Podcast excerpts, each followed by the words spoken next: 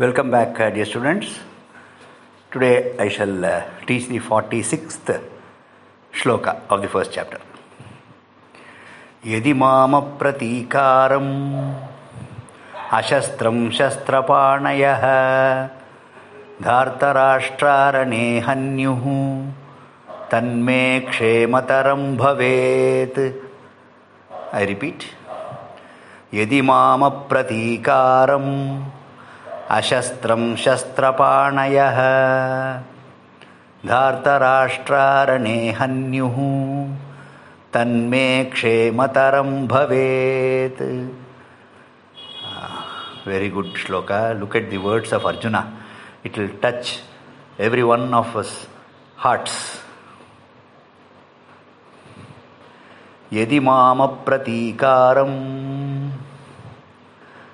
so oh krishna he says yadi if shastrapanayah shastrapani means one who has weapon in his hand if these kauravas who are having weapons in their hands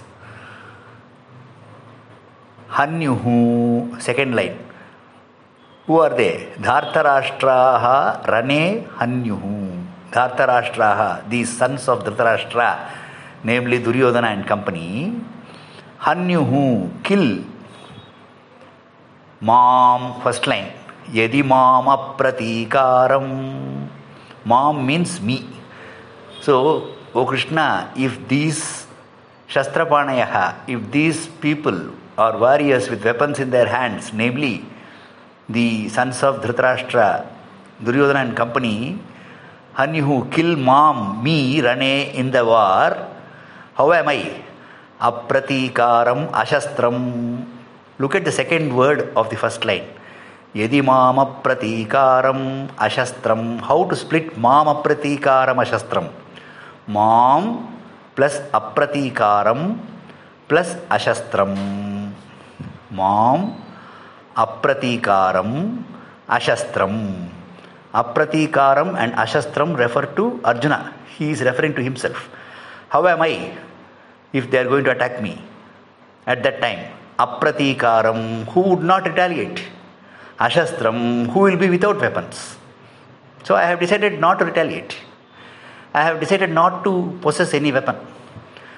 If in this scenario if the sons of Dhritarashtra, Duryodhana and company kill me, who is not retaliating and who is without weapons in the war.